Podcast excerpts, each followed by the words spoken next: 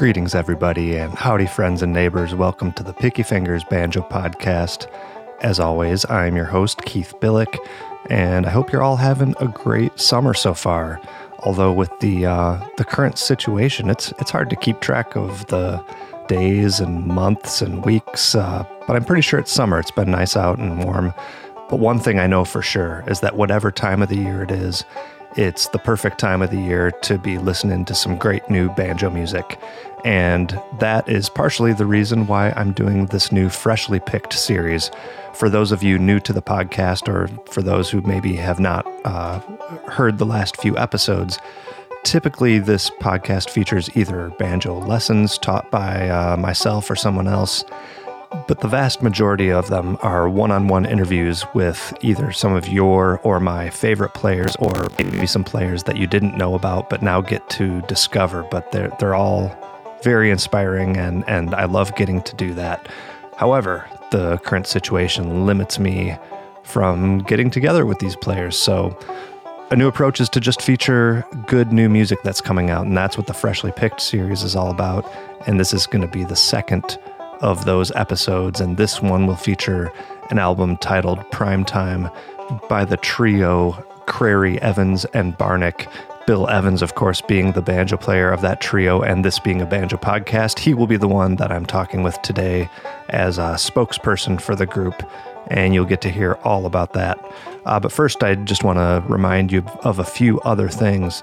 Uh, one thing I kind of teased last episode that I finally have an online merch store up and running. Well, that's that's official. So anybody who wants to pick up your officially licensed Picky Fingers t-shirts or stickers, please head to banjopodcast.com. Uh, visit the store there and you know, I've I've already seen some photos floating around of some of the guests on this podcast, you know, Ned and Greg Cahill and Mike Sumner and a bunch of others. They they all have their t-shirts, t-shirts, and they're looking uh, pretty darn good. So if you want to look and sound like the pros, that's what you got to do. Is uh, head over to banjopodcast.com and check that out.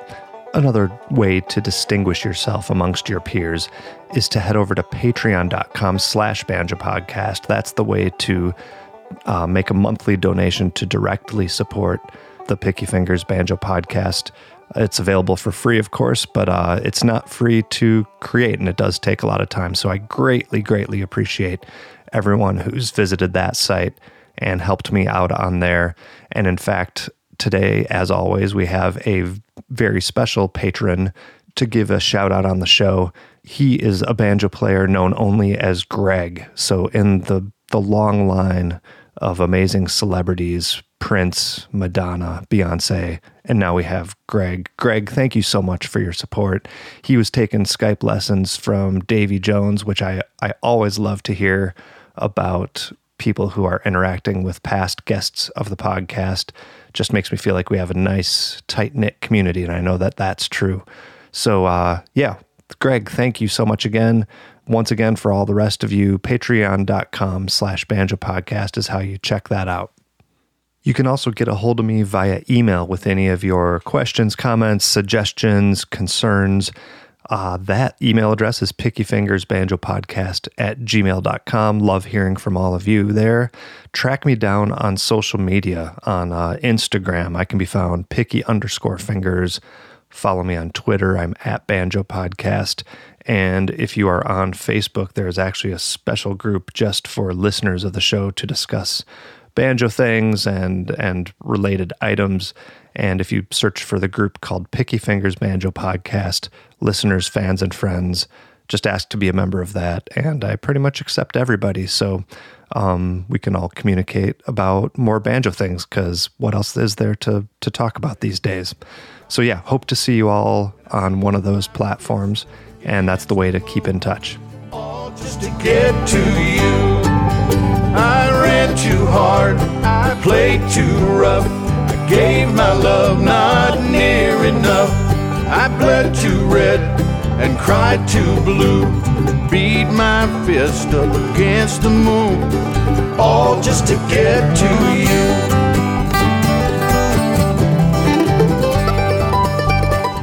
Today's freshly picked episode features the album called Primetime by the trio Crary Evans and Barnick, featuring, of course, banjo player Bill Evans, who you all know from, well, from everywhere. He's Bill Evans. You all know him. Uh, and he was also profiled back in episode 19. But he returns to talk about this new release featuring him as well as guitar legend Dan Crary and also the prolific California based bass player and singer Wally Barnick. Really, there's not much more I'm going to say about it. Bill Evans is always a fantastic communicator and presenter, and always very gracious in his praise for his bandmates, which he does here. So I hope you all enjoy this conversation with Bill. And if you came for the banjo music, I hope you stay for the pleasant and very mood enhancing wind chimes in the back of his New Mexico home. Uh, they creep in there in the background of the interview, which which is really nice. It's nice and relaxing. So check all that out. Check out the new album and take it away, Bill Evans.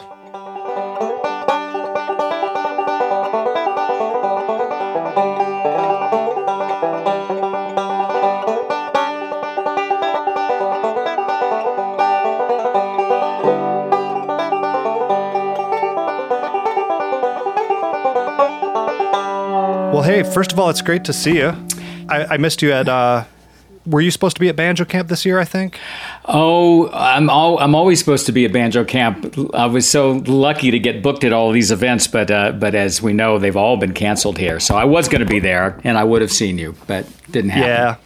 Well, dis- disappointed about that, of course, but glad we could touch base. Do you have anything to report regarding your fame and riches that have happened to you since your first appearance on the podcast? I, I'm I'm sure that that happened as a direct result, right? I have heard from so many people who listened to that, and we got kind of emotional and talked about life as much as we talked about banjo. And a lot of folks are out there listening to you, Keith. And I got such tremendous feedback from, uh, you know, from a lot of people saying that they had heard it and it was inspirational to them. And I know we kind of went on the deep end. Uh, and I guess one can still listen to that podcast also, right? And uh, oh, of course, yeah, they're yeah. all still there, yeah. And so it was it was a joy. You know, a lot of things have changed uh, since that time. I've, I've uh, married a wonderful gal who plays banjo. Her name is Barbara. Nickname is Babby, and she's got a yeah. couple couple albums out with her band, and and she's a really creative player. And we're playing a lot of music together, especially since the shutdown and uh, I moved to New Mexico. And so I live, uh, moved from the San Francisco Bay Area with its millions of people to um, an area in New Mexico where I have to drive two to three hours to get to the closest airport. Uh, and wow, and and six, what a change of pace for you! That's yeah, crazy. And six miles to the post office, uh, ten miles to the grocery store. So, but it's beautiful out here, and I'm at 6,500 feet near the town of Ruidoso. We get four seasons it's nice. It's great. And, you know, in this time of shutdown, I'm doing a lot of things online, like a lot of people, and, mm-hmm. uh, and feeling blessed, really, just feeling lucky. Good. Yeah. I can tell just by your demeanor that you, it's a, a welcome change. You're not missing the hubbub too, too greatly, it seems like. No. And I think, I think in many ways, just given the way that my career direction has gone, uh, in, including a focus on teaching, that I was kind of ready for this. Um, and so, Good. you know, I'm putting more emphasis in the online lessons at Peghead Nation, and I'm doing a lot of uh, uh, teaching one on one online. And then also something that I just decided to do really early on is I did. Uh, I've got four workshops up and running that are now on YouTube, and uh, mm-hmm. you could just enter Bill Evans banjo and you'll get to the channel. They're absolutely free, and they're you know 75 minutes to an hour and a half long on topics that I would teach at a place like like the Midwest Banjo Camp on Scruggs backup, working up solos, understanding melodic style. We even did a, yeah. a, blue, a bluegrass trio vocal harmony workshop with my daughter and my wife, and uh, those have been watched by thousands of folks, and that just makes me feel good that I can, you know, reach people at, at this time. And you know, I think the whole point is to still find ways to let music bring us joy, and we can't necessarily be in the same room together, but but through these workshops, I feel like um, I'm you know trying to do what I can at any rate, just as you do what you can with the Picky Fingers podcast. Yeah, I sure am, and I've seen all those things that you're that you're posting. You you know you you put those out there on on social media and stuff, and it is kind of ironic, right? That in the middle of a shutdown, we're almost in a golden age of online access to living room concerts of people who you're thousands of miles away from and you wouldn't be able to see them play live in your hometown except now you now you can and it's on a screen and it's a little different but in a way it's I, I don't know like like I said it's sort of a paradox that we're, we're shut down in one way, but in another way, we're opened up even more. Right, and and from the presenter perspective, and I know that maybe you experienced this too. Uh, we're we're all kind of like the blind leading the blind and trying to figure out how to do this in the best yeah. way. And uh, and I'm still learning as I go. And I've been very lucky in that uh, you know I've not had severe problems yet. Um, mm-hmm. And I've I've I took I put a lot of energy and work into those, and I needed to take some time off. But I anticipate getting started with um, with those uh, online sessions again. I usually do them on my Facebook page as Facebook Live events, and then I move them to YouTube about a week later, where they where they're okay. easier to find. And then another thing, um, you know, I'm hoping that we'll get back to events next year, and I, I think it's too soon to tell. Uh, yeah. We have an incredible living situation here in New Mexico um, where we call it the the banjo compound. I have to change that name. That's a little bit too. Uh, uh, too militaristic, but but we've got we've got um, room to to have guests here, and we've got uh-huh. plenty uh-huh. of space to social distance. Uh, a big deck overlooking the mountains, lots of spaces where, if we were to do a small event of up to five students, everybody could spread out uh, and practice. And I could go, and we could even have sessions together on a huge porch outside. So we're gearing up towards maybe trying some of that in the fall, just depending upon how. Um, you know how the virus is spreading and where we are you know in terms of of that in the fall and i think it's just impossible to tell and in the meantime i'm working on three books and i've got a uh, a banjo in america dvd that's set to come out soon and of, I'm too, of one of the live performances? Well, there's this wonderful guy named David Bragger who has uh, Tiki Parlor recordings in Los Angeles, and he does these incredible um, videos of old time artists. And uh, in the '90s, he played rock and roll and worked for MTV. And uh, and then oh, that's I, funny. And I love these crazy stories, though. Uh, he convinced, being in Hollywood or being in Los Angeles, he convinced one of these television shows that do home makeovers to come into a live, one of his rooms and totally remake the room as a tiki parlor. So he's got this leather couch and all it's just it's a great set. And if you just go on youtube and enter old time tiki parlor you know he's he's recorded dozens of old time musicians. And i convinced him to do a banjo in america and we recorded it in may of 2019 i did 19 songs on 11 banjos and we just haven't put it out yet. But it'll yeah, be available cool. as it'll be available as a dvd set cd in one. And uh, that's ready to go. And i'm also about three quarters of the way through another bluegrass album of most mostly original instrumentals. It got interrupted with um, the isolation and the inability to get everybody in a studio, but that's going too. So I, I oh, guess how I'm, exciting. I guess I'm pretty busy. yeah, yeah, it sounds like it, and in creative ways too, which is. The, I'm excited cool. about the books. I'm writing. Um, Kristin Scott Benson uh, is doing stuff for Hal Leonard, and she did a great uh, beginning banjo book, and she uh, is part of their 25 great blank solos series. And so in this case, it's 25 great banjo solos. And she made it halfway through and she asked me to come and take, take up the rest of, of the book. And so we'll have ah. pro- profiles and interviews with players who have passed and players who are still around with a sample tab and a recording. And uh, that book is going to be out next year. I'm working on that. I'm working on an exercise book, kind of like a patterns for jazz kind of book. That's a yeah. long range, long term project. And, um, the third book I can't remember right now. It'll come back to me, but I wake up and I hope look I hope the, it does. I, I, wake up and I look at the long list of things that I have to do, and I try to do a little bit on each of them. And, and I mean, and again, then and then you see this Keith guy wanting you to figure out technology and how to record, yeah. and yeah, and it becomes apparent you're not going to get anything done this afternoon. Uh, oh no, that's fine. You know, and speaking of you know, the, the current moment we're in. And I have this new album with Dan Crary and Wally Barnick, and we can we can kind of shift over to that. Of course, I, you know, I'm I'm discovering that not all the young folks know who Dan Crary even is, uh-huh. and and of course, for you and I, I'm older than you. I have a feeling Dan Crary was an incredibly important guitar player back in the '70s, yeah. uh, one of the first guys to ever you know flat pick lead guitars for fiddle tunes ever, and. Um, he was the first person who called me we had done a tour of the Northwest in late January, uh, small house concert kinds of situations, and we all got home. Dan lives in Placerville, California. Our bass player Wally Barnick lives near in the San Luis Obispo area of California, beautiful Central Coast, and I'm in Ruidoso, New Mexico. And Dan called me shortly after we all got home after the tours, early February, and he was like saying, "Man, this." This virus that we're hearing about from China, I think, is going to affect us. And sure enough, and if we can all put ourselves back in that that time, remember how things were moving so fast? It was like every yeah. day the mm-hmm. world seemed different. And and so we've canceled all the tours, you know, all the touring that we had.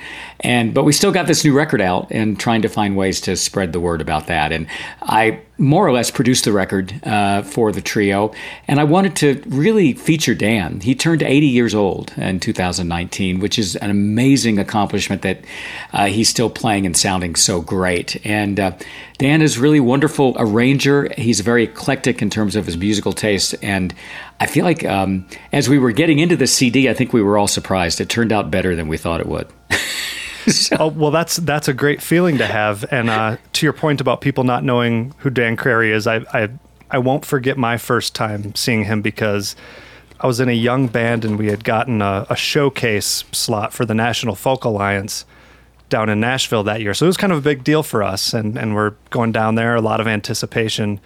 And who who is playing before us at our big anticipated showcase? But uh, Crary and uh, Beppe Gambetta when they were doing that duo, and of course just brought the house down, and you could just hear the the oxygen being sucked out as we walk onto the stage. It was a little bit of a um, a humbling experience to to see those guys and have to go on right after them. So I won't forget I, that. But yeah, he left an impression for sure. Yeah, we've all been there. I you know.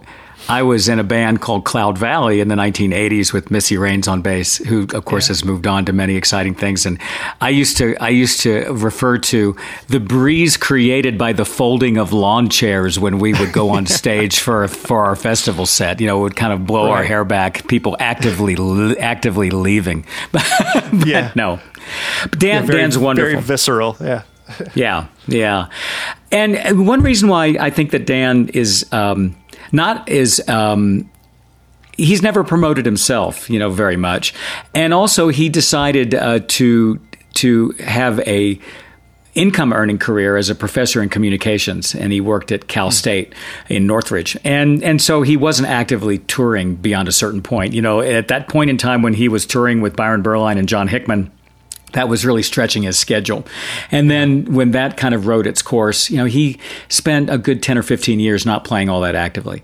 And yeah. and of course things change if you're off the scene people are, you know, become not aware of you. But gosh, those Rounder albums, that Rounder album he did with Courtney Johnson and Sam Bush, terrific. And the uh, the bluegrass guitar record, to yeah. my knowledge, it's either the first or second full album of fiddle tunes played on flat pick guitar style. Eric Thompson, uh, the Bay Area guitar player, might have the um, the award for being the very first, but but Dan's record might be the first two, or they're neck and neck, first and second. That would have been back in like '68.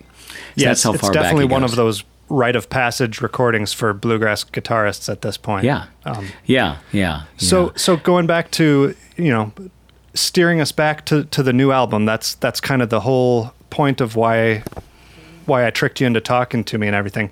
You mentioned it's for his 80th birthday. Now, was that was that a coincidence that this is gets released and you get to kind of embrace that it was his 80th, or was that a, a consideration in we need to get this guy back in the studio? He's 80, and you know capture what we can of of the talent that he still has.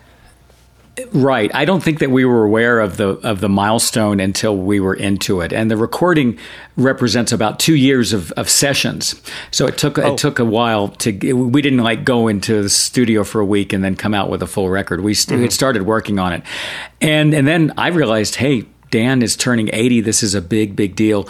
And hence the title, Prime Time. That's not a very unusual title, and it could mean a number of things. Dan has a tradition of, of calling albums that, giving albums ambiguous titles that are pretty interesting.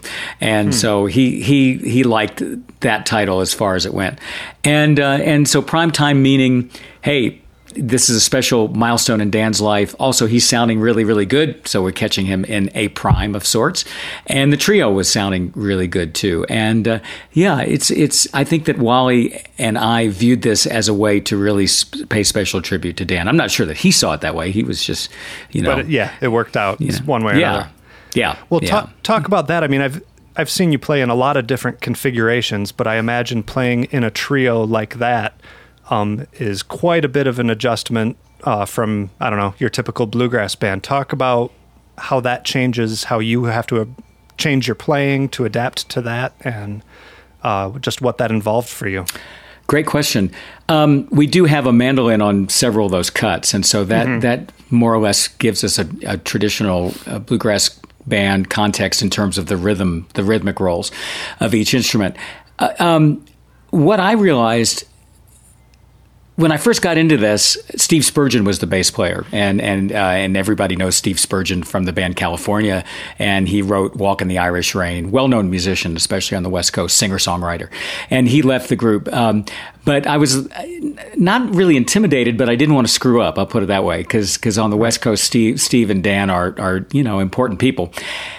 I quickly realized in, in just a couple of rehearsals in Dan, because of the years that he spent playing with Byron Berline and John Hickman, and he also plays solo as well, uh, and and touring with Beppe, he has a very orchestral rhythmic sound, and the guitar. He's a big man, the friggin' Taylor guitar is really big. It, it's like an overgrown dreadnought size guitar, the Dan Crary model. And oftentimes he's retuning to to grab that low string because you know he if we're in the key of D, for instance, you know you lower the guitar sixth string from E to D. Very common kind of thing that people will do. And then his whole rhythmic approach, even for a bluegrass song, is pretty pretty orchestral in terms of the chord voicings and stuff. And so he ended up taking a lot more room than a regular bluegrass rhythm guitar player would do. And so that made that gave ironically enough it gave me room to feel more comfortable.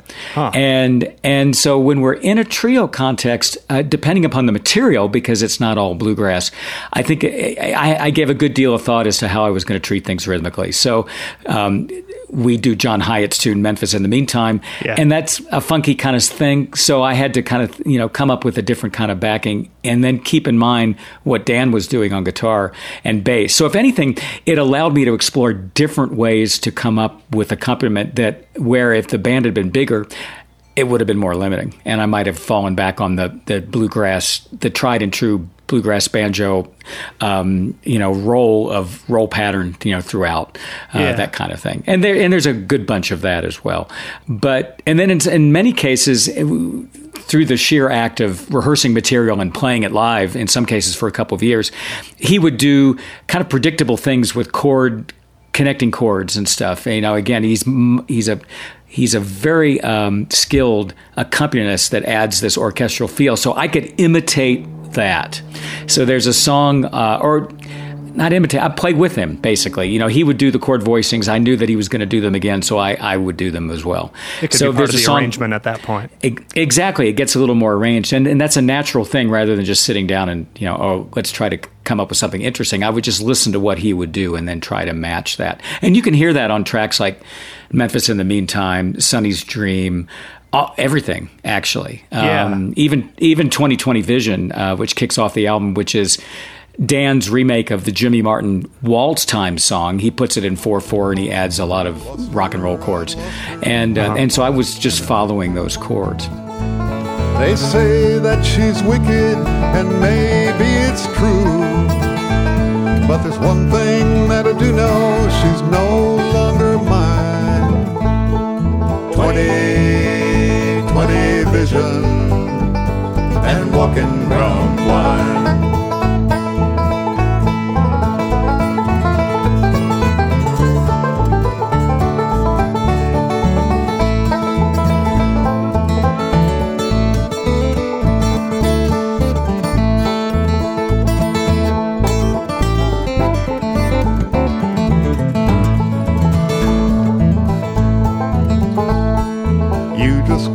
Blubber of the way that I So Um, yeah, it- that's really interesting that you that you're focusing on his orchestral type of vibe because I found myself at often while listening to it being reminded of like a Kruger Brothers sound. And I had chalked it up to being like the same instrumentation and you guys all kind of have baritone sounding voices. And I kind of thought that that must be why I was thinking that, but I think that's probably another aspect of it is to the extent that he does sound orchestral, that is an aspect also that the Kruger brothers embrace. And so I don't know that that makes even more sense to me, I guess, to hear you say that. Yeah, and you know, uh, Kruger Brothers are incredible. I'm not even sure that Dan has heard them. You know, at any, at, at- you know, and I mean, not being critical of Dan or the Kruger brothers, you know, uh, and he Dan likes to listen to uh, classical guitar music and early music, so Renaissance, uh, medieval music. Interesting. And um, and and so that's where that comes from. But Yeah. yeah, definitely, definitely, the, you have to kind of figure out what to do. And another important aspect: both Steve Spurgeon and Wally Barnick play electric bass, and you know, electric bass is kind of not seen so much anymore in bluegrass Mm-hmm. bands, uh, and um, that is a different sound. You get more sustain, and Yeah. so that you know, it's like, whew, man, it gives a banjo player a break, you know, Yeah. because you can you can do more things. And you know, my own approach has always this isn't going to be very profound. It's always been chordal, and and and so when I teach something like this, and I bet you you get to a certain level when you're playing, and I think we all think about our playing in this way. But you know, a particular key generates a whole set of positions that aren't just G, C, and D. You know, and so if you get it, start exploring minor keys, you know, you've got different ways of expressing those minor keys depending upon what the mode is. We played Little Sadie, for instance, which you know has been a staple of Dan's repertoire for decades, learned from Doc Watson, and that's kind of a different scale than Jerusalem Ridge or something, but it's all minor. Yeah. And so there's a whole, you know, you can, you know, you you start thinking about passing chords. For instance, you know, you know, you look at the basic chord progression. How can I get from one chord to the other? And a lot of times, Dan will lead me in that, and so I can can relate to what he's doing. And sometimes I will create something that he'll that he'll grab onto as well. A great example of that actually is. Um, Really, one of my favorite performances on the album is a medley, and the first one is Dan all by himself, and he's performing this song called "Rattlin' Roaring Willie." Yeah. And the lyric is from Robert Burns, as I understand it. The melody is from the Irish singer Dick Galgan. Galgan, I might be mispronouncing that. And um, Dan toured Ireland many times, toured the UK, knew Dick. And this lyric is about a person, a fiddler who likes to play fiddle so much that, uh, you know, and drink as well, that his drinking got him into such trouble that he had to pawn his fiddle. Uh, so, you know, typical lyric that happens all the time, right? And, I feel like I know a few then- of those people. Yeah. Ex- exactly. And then we, we tagged on to the end of that just because I had this instrumental written and we didn't know where else to put it. So I, I wrote a song called Winston's Jig a number of years ago, and we tagged that on the end. And if you listen to that track, Dan plays a great counterpoint to what I'm doing. And this just again explores his own, you know, classical inclinations, you know, Yeah. and, and he created a great track and raised the interest level uh, over and above what I was doing.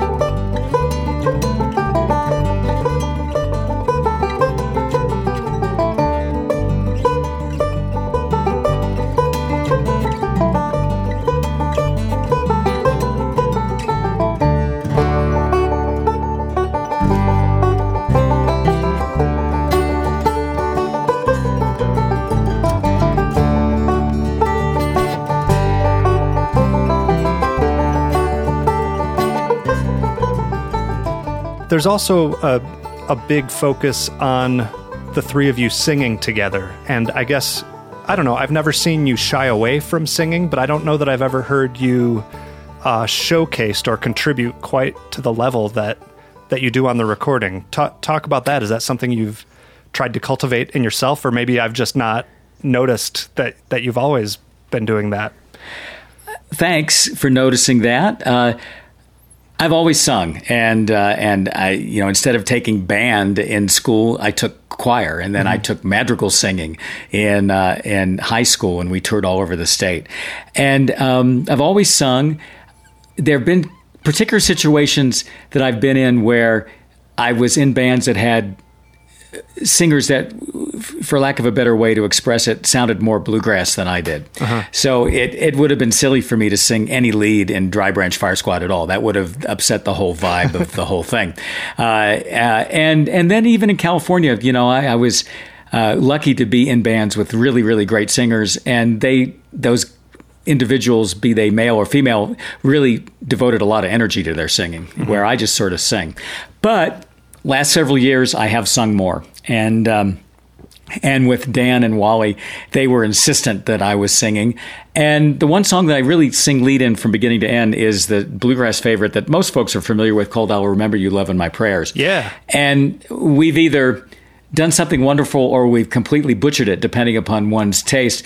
But i always like the ralph stanley version. That was on the first lp that i ever heard back in, in the 1970s or second lp and dan came up with he said let's um, I want you to sing this lower, and then I think together we added the the other chords, and really changed the song. Mm-hmm. Um, I still like singing it bluegrass style, and so depending upon the context, I'll just let it go that way. I think I've done that on the stage of the Midwest Banjo Camp uh, some year, but but yeah, it really changed the song. And then we started, you know, working on harmonies, and things got kind of you know working on suspensions and uh, you know appoggiaturas, whatever those things are called, uh, and and creating fancy harmony. And you know you got to be really careful because you're making a bluegrass record and you don't want it to sound too precious. And I certainly have been guilty of creating a lot of precious music in my time, and and so we were all kind of wary of that. But then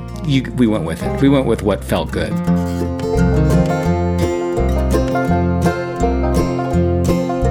Go where you will, on land or on sea.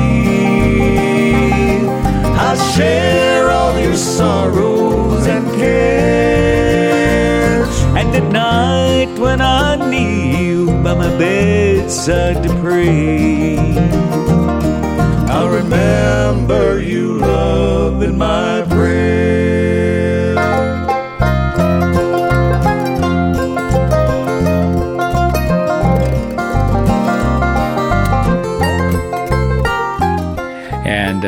so, so and then the harmony singing, I ended up singing the highest range of anybody in the band. And and that's been kind of the result of the fact that well when I was back in California I had a monthly gig with some great musicians Jim Nunally, Chad Manning, Tom Bekeny and Steve Pottier who are all well-known California musicians at a pub. We called it Bangers and Grass because of the English theme of the pub. And we never had a rehearsal. We played for 8 years in a row almost every month just taking requests of course, you end up playing the same things over and over again. Well, Jim Nunally has a pretty high voice anyway, and you can hear him with the Nell and Jim band these days. And I would have to sing tenor above him, and I just, I just, the result of doing that at least once a month increased my vocal range. Just kind upward. of stretched it, stretched it up it there did. a little bit. It did, and of course we haven't sung and played together lately. So if we were to do that again, I might be back down into you know more of my um, not so high tenor range. But that helped too. And then when I was able to go into these recordings with Dan and Wally, uh, I sang higher than I knew thought that I could sing. Hey, sorry to interrupt everybody, but I just couldn't resist an opportunity to tell you about the world's most trusted source for new, used, and vintage fretted instruments, and that, of course, is Elderly Instruments, which is a family owned business located in Lansing, Michigan. But if you're not in Lansing, that's okay. They ship worldwide too, and they just have a vast selection of acoustic guitars, electric guitars, ukuleles, mandolins all the accessories and books that you'd want for either of those, and of course, plenty and plenty of banjos. And something that people don't often think about when you're buying stuff like that, particularly entry level instruments, is the fact that they have a world renowned repair shop as well. When all those instruments come into the store, if they do not pass a thorough setup and inspection by the repair shop, they get sent back. And that sometimes angers the suppliers of elderly instruments, but it lets you know that elderly stands by their products. And they also have a helpful and knowledgeable sales staff to help you find what you need. And you can be confident that you're going to get something that is set up to elderly's high quality standards.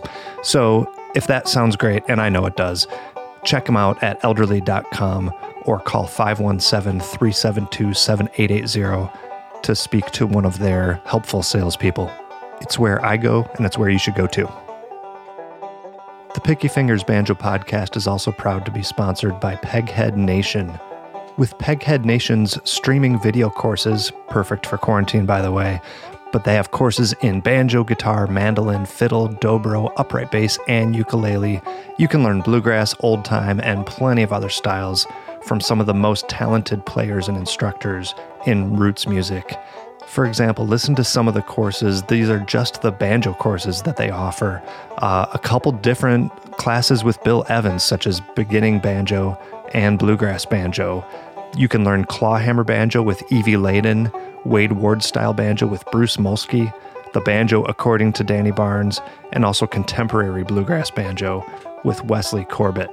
And each of those courses includes high quality multi angle video lessons, downloadable notation and tab, play along tracks, and plenty of tunes and songs to play. So it's everything you need to up your skills, especially in these isolated times.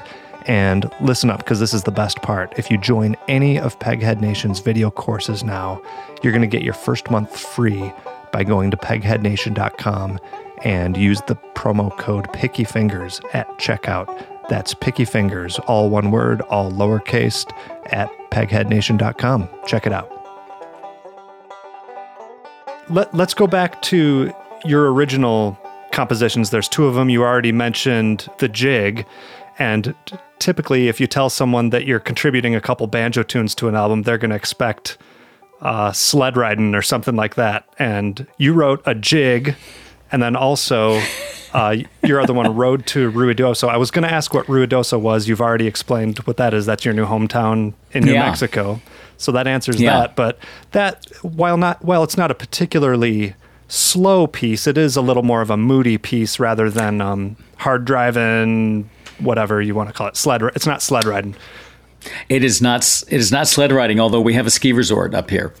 yeah, close enough. just just for just for the record, um, it was a tune that uh, was written during during the period in which my life was transitioning to New Mexico, and it captured in a musical feeling what I was experiencing, which you know it's hard to hard to convince anyone listening to a piece of banjo music that it could be you know representative of some kind of radical change in emotions and revelations in life. But but I was just trying to do that musically. It's in the key of F which is you know beautiful key that I first heard Alan Munde play Darcy Farrow in uh, years ago. Although Earl played a lot of cool things in F without a capo too by the way.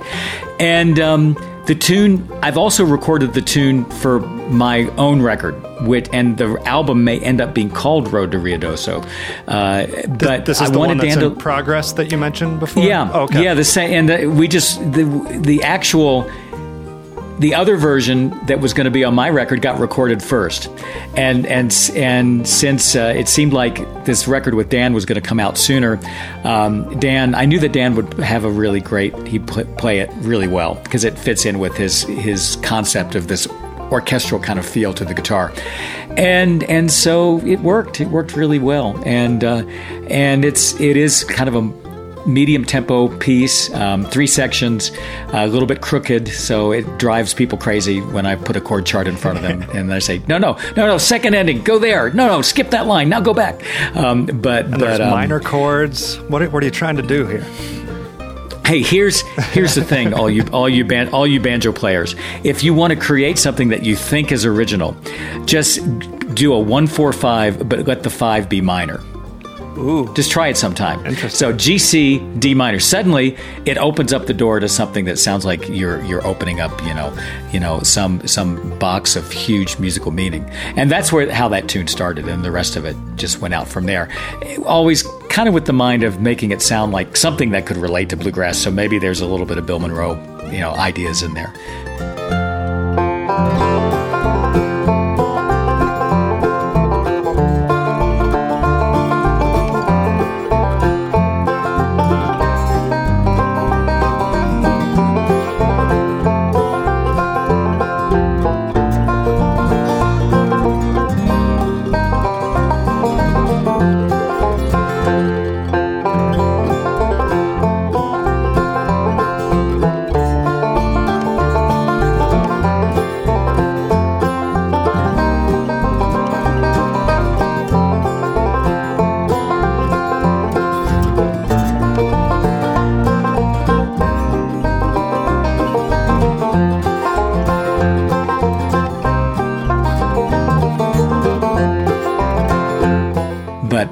Challenge for me with the piece, I don't view myself as a great improviser, especially in the studio, because I'm not in there. I'm not in the studio that much, and so I cut it twice. So I had to come up with two different things to play for the improv.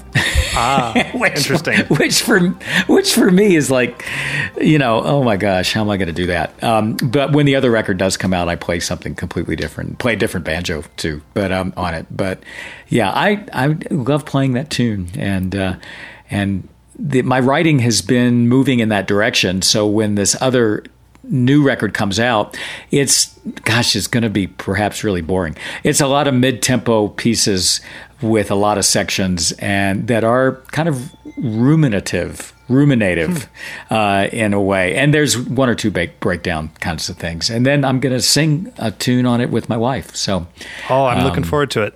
And, Um, yeah, thank you, thank you. and there's not really like an estimated date on that. It sounds like it's just going to kind of depend on circumstances.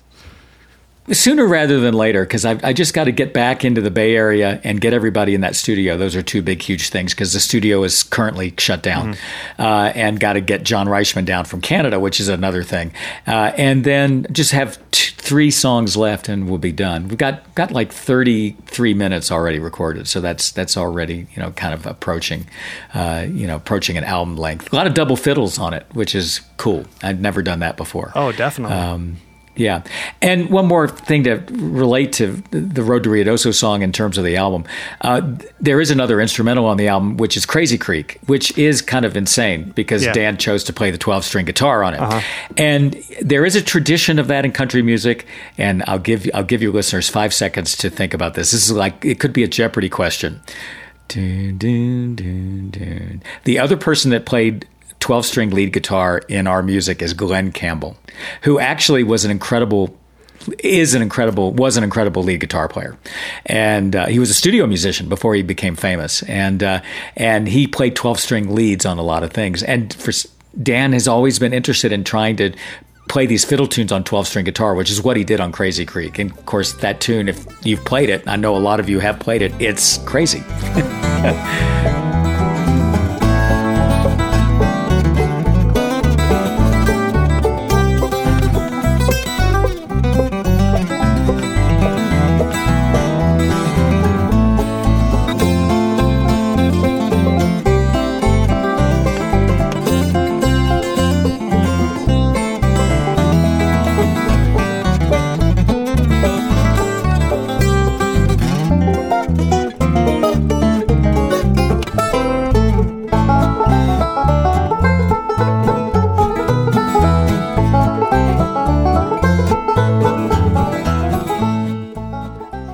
And so that was our more faster tempo instrumental there. So we we could balance it with Road to Ruidoso and not be entirely apologetic.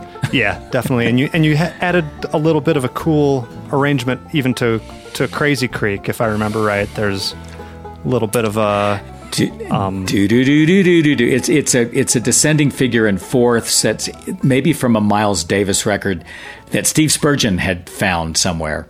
And and Dan is going to go. Dan is going to go for something like that all the time to throw that in.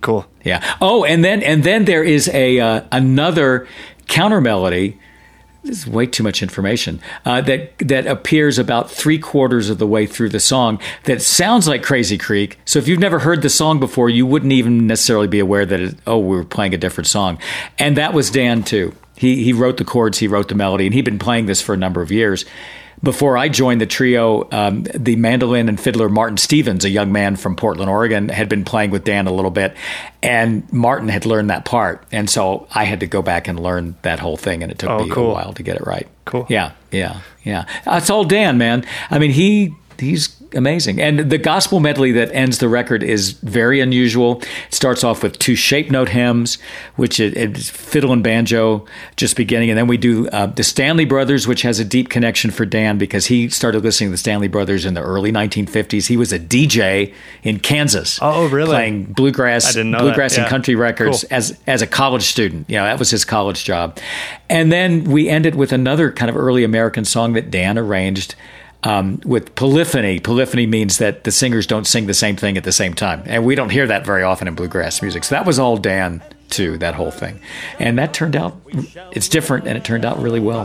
We shall rise from death's old prison bars are broken. We shall rise, we shall rise, we shall rise, we shall rise, we shall rise resurrection morning. When those prison bars are broken, we shall rise, we shall rise, we shall rise, we shall rise, we shall resurrection morning. When those prison bars are broken, we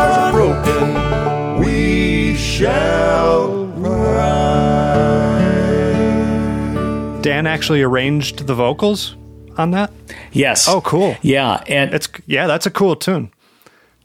Yeah, there. Thank you. And there are moments where you know the easiest way to communicate to somebody is to actually write it out in musical notation, which he did, and and then we had to learn how to read the notation. I actually knew how to read it, but but but uh, it came close. Yeah, and that's how we rehearsed it is uh, from the notation, and then and then we got it. Very interesting stuff, and from the mind of Dan Crary. You know, uh, uh, very interesting guy. And again, because he wasn't a professional, you know, full time professional musician out there touring, there's a lot there that people aren't aware of. And hopefully, this album reveals some of that. Yeah, yeah, I hope so too.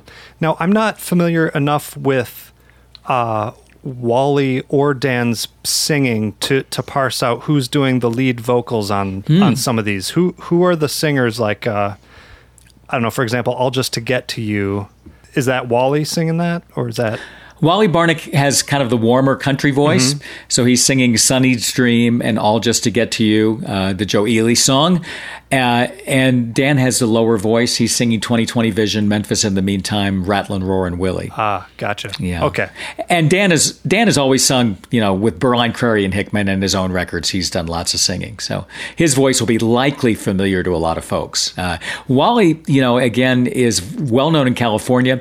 California scene tends to be, you know, kind of have its own energy in lots of ways, but because it costs a lot of money to get a band on an airplane and fly them somewhere, we tend to some sometimes groups stay in California quite a bit. But the Cache Valley Drifters, kind of a really well known group. I remember in college buying the Cache Valley Drifters Flying Fish record with the song White Room. That was their big hit. You know, the Creams. The yeah, the, the White cover, Room. yeah. Yeah, and they've been around forever, and uh, and he still plays bass. They're now a trio, and th- he still plays with them. Uh, and uh, wonderful singer. Uh, you know, it's interesting when you get into a band. Wally turned seventy, and he was uh, in the Navy and served in Vietnam for two years in 1968 and 69 on those pontoon boats that went up the Mekong Delta. And so this is like what is covered in the in what is it the Apocalypse Now and Yeah. you know those movies and and one cannot imagine a a more uh, terrible situation you know and uh, it's just interesting I, I kept you know I think about I, I was too young to serve. You know, I didn't serve. Uh, you know, a lot of the young people that I know, of course, none of us have lived in wartime in that way. Some of us have been to, you know, been to the Middle East conflicts and stuff. But, but you know, what am I trying to say here? By the time you get sixty or seventy or eighty, you've you, maybe you've lived a life. and and what you've learned in that life could be important to someone who's who's younger, mm-hmm. who might not think about it otherwise. And so, the Bluegrass Situation did a profile of the band, and I was very excited because, you know we were more than twice the median age of the typical subject matter of the bluegrass situation. Yeah. And and and so as they were asking us questions, you know, Dan and, and Wally were saying, oh, what what are we going to say? How do we answer this? And I just said to Wally, I want I want the readers to know about your service in Vietnam at some point. And so he he and you can go to that article and take a look at it, but one of the questions was how did you get into music? And he said, well, I spent two years going up in these you know pontoon boats in the Mekong Delta, and the footnote that he didn't mention was that you know people were dying almost every day, you know, on one side or the other. And one of the guys had a turntable back at the base and would order albums, but it was like Whoa. the Doors. Yeah. And Sly and the Family. It was kind of the heavier end of the late 60s stuff. And then he came out of the Vietnam War saying, I want to play music. You know, music will be my refuge. Very interesting stuff for us all to think about, you know, um, on a lot of levels. Yeah. So Wally is a great guy. Wally's a great guy, really warm vocalist, and he makes his living kind of as a lounge lizard on, on all those uh, Central California bars uh-huh. and restaurants.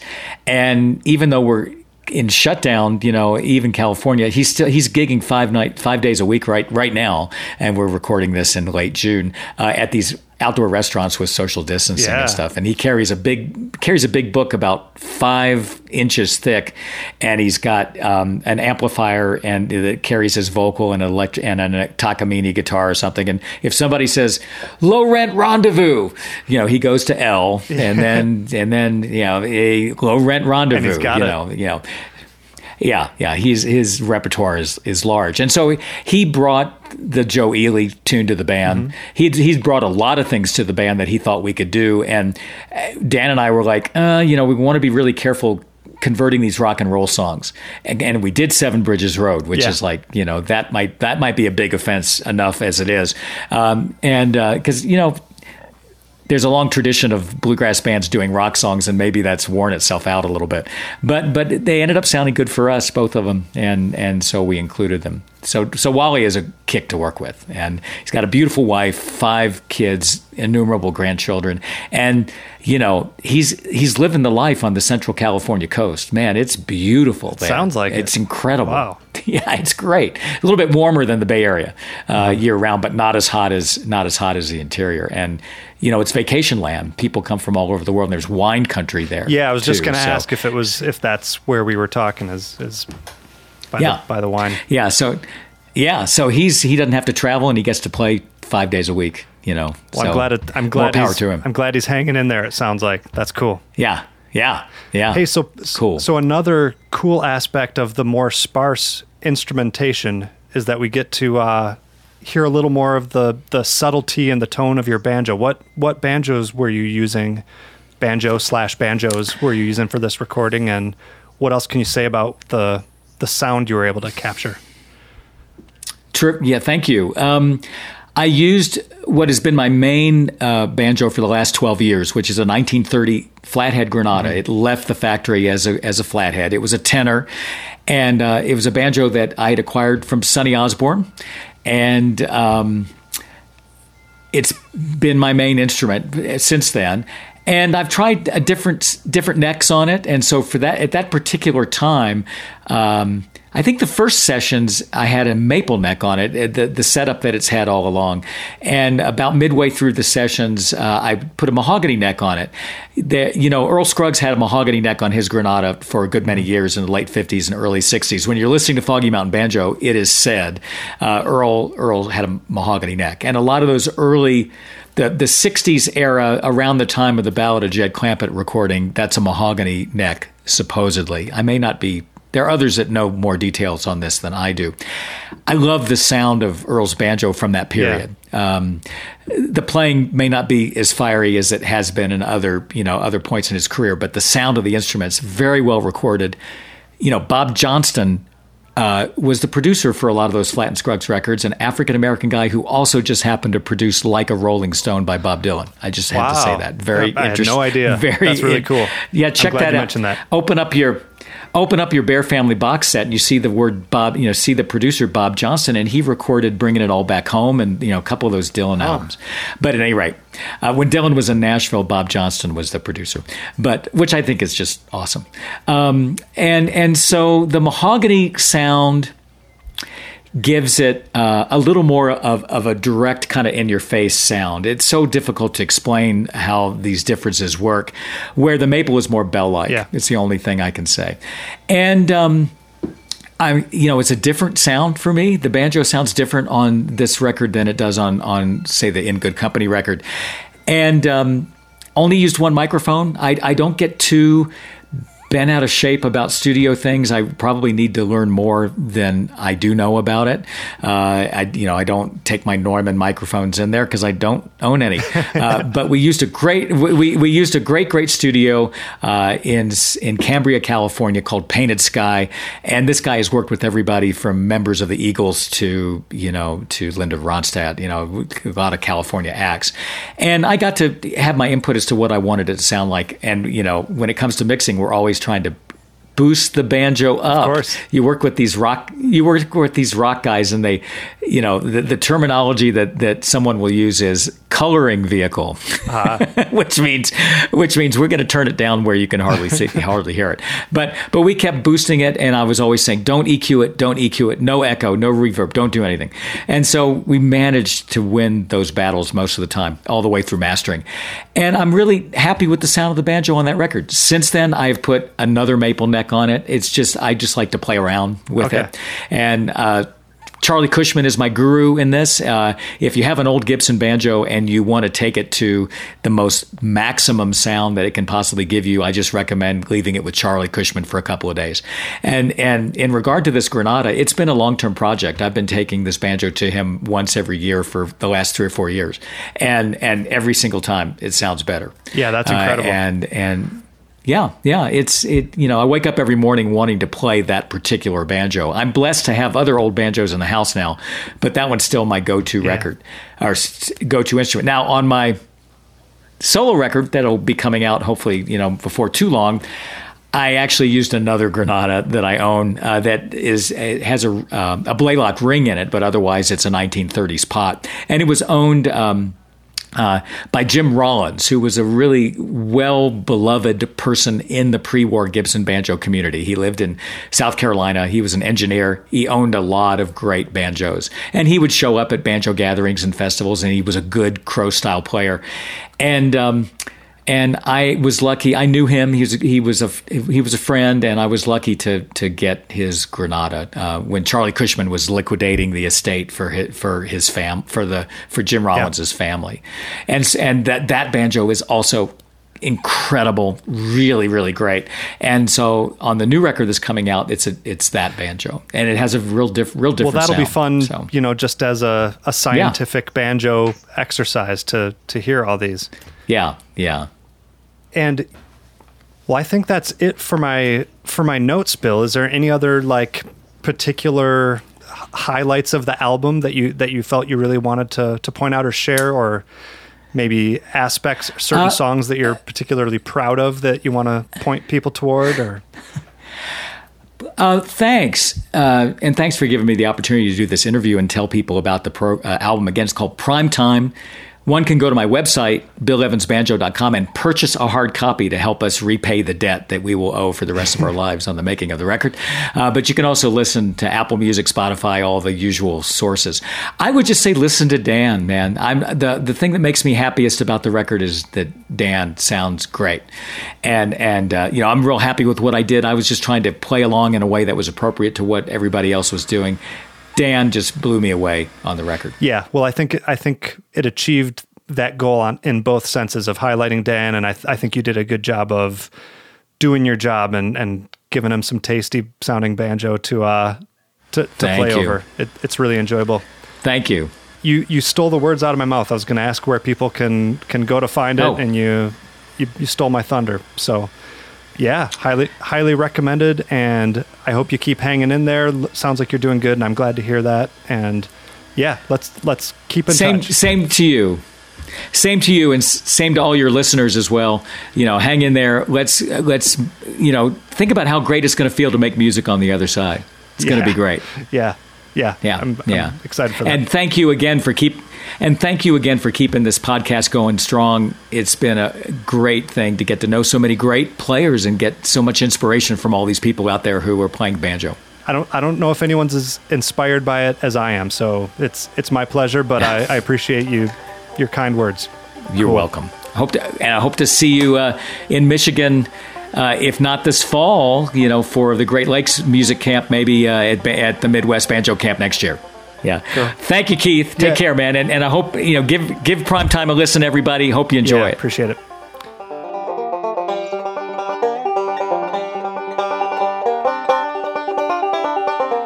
And there you have it. That's going to do it for this freshly picked episode of the Picky Fingers Banjo Podcast. You heard a bunch of sound clips, and if you like what you heard, you really need to check out that album that Bill and I have been talking about for the last hour. That's Prime Time by Crary Evans and Barnick. Once again, thank you to Greg, the Patreon supporter of today's podcast. Go to patreon.com slash banjo podcast to find out how you can support the show and another way to support the show is please buy t shirts, banjopodcast.com. Go to the shop there. Other than that, get a hold of me at pickyfingersbanjopodcast at gmail.com. And that's going to do it for now. I'll be back soon with another episode. Not sure yet if it's going to be an interview or a lesson or another freshly picked series, but um, I'll get to work on that. You get to work on enjoying the rest of your summer, and I will see you all soon.